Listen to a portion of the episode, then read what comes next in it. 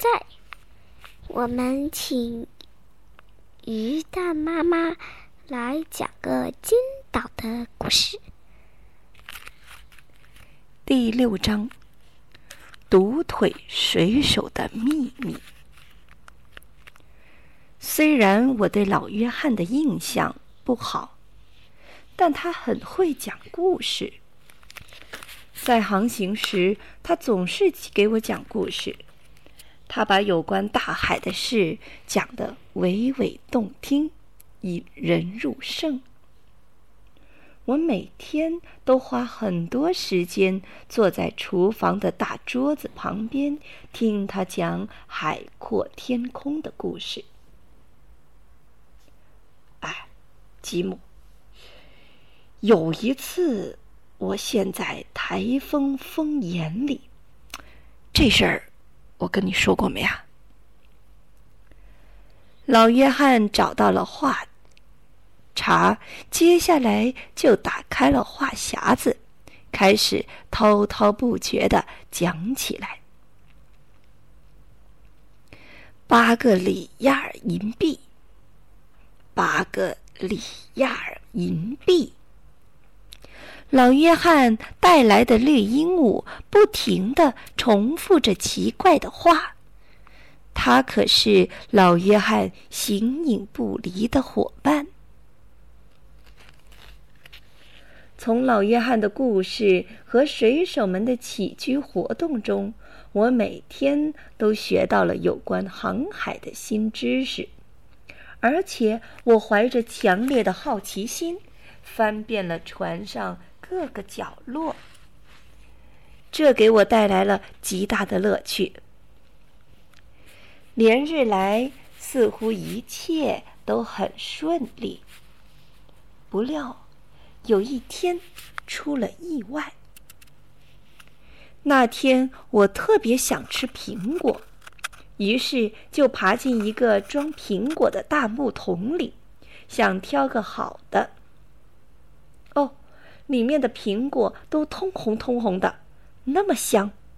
我坐在桶里，迫不及待的就大口吃了起来。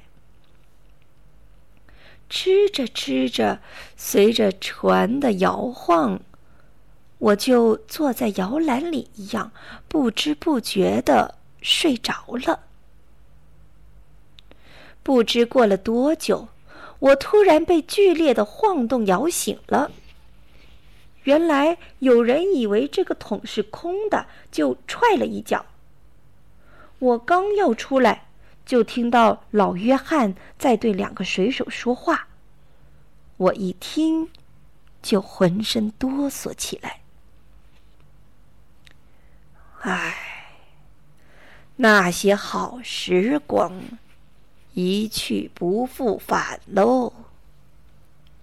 想当初，老子在弗林林特手下闯海为盗，弄翻了多少船，得了多少金银财宝。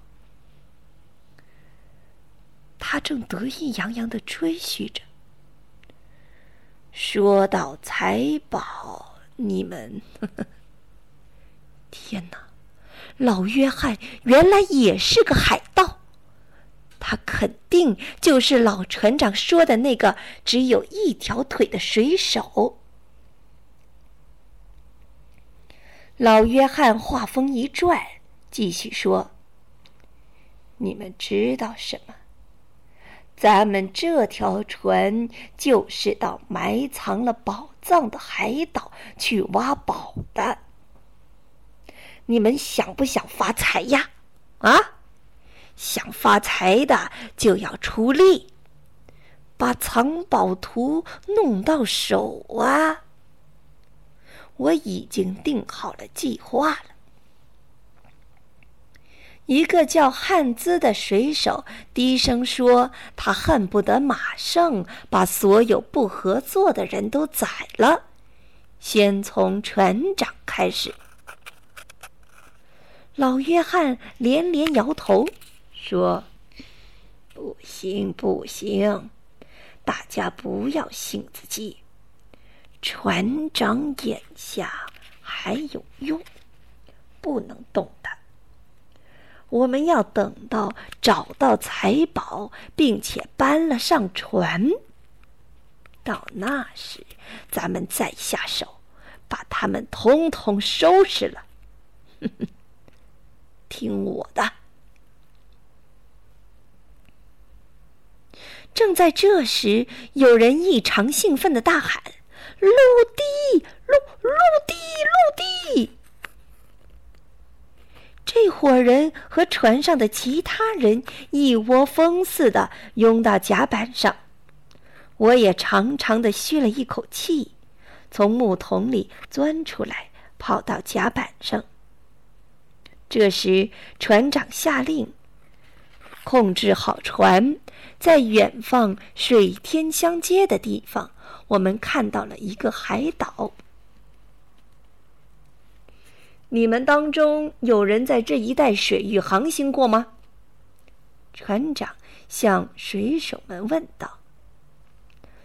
老约翰从人群里站出来，回答说：“船长。”多年前，我在一条货船上当过厨师。我曾经到这个岛上取过淡水，因此我对这个海岛很熟悉。我知道在什么地方可以靠岸。船长递给他一张地图，你有把握吗？你看，我这里有一张地图，这是咱们要找的海岛吗？一看到这张地图，老约翰的眼睛为之一亮。可是他马上又感到失望了，因为他发现这张地图不是原件，只是复制品。什么叫复制品？就是，不是真的。事实上，真正指明曾埋藏宝藏位置的那些小红叉，在这张地图上并没有画出来。但是，狡猾的老约翰马上恢复了平静，丝毫没有显露出失望的情绪。他压低嗓音嘟囔着说：“哦，不错，一点不错，这就是我们要找的海岛，呃，人们叫做骷髅岛。我来告诉您在什么地方抛锚吧。”当水手们在甲板上忙着庆贺时，我问大夫能否跟他单独谈谈，他同意了。于是我们走进船舱，爵士船长也在场。哎，我说吉姆，到底有什么秘密啊？我很害怕，你们各位肯定猜不到我会跟你们说什么。你们，你们知道吗？咱们处在危险中，性命都难保啊！接着，我告诉他们我在苹果桶里所听到的秘密。他们一听，当时都惊呆了。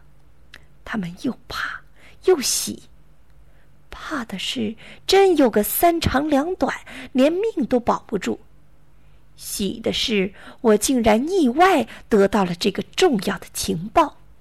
大家都可以事先防范，避免遭到暗算。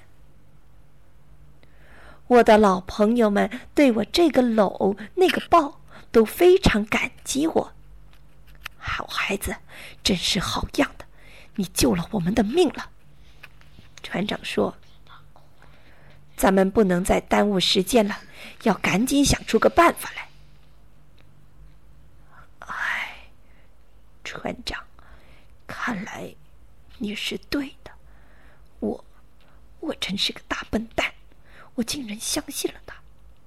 现在我愿意听你所有的命令了。爵士惭愧的对船长说道。明天会发现什么事情呢？明天我们会讲第七章骷髅岛上的奇人。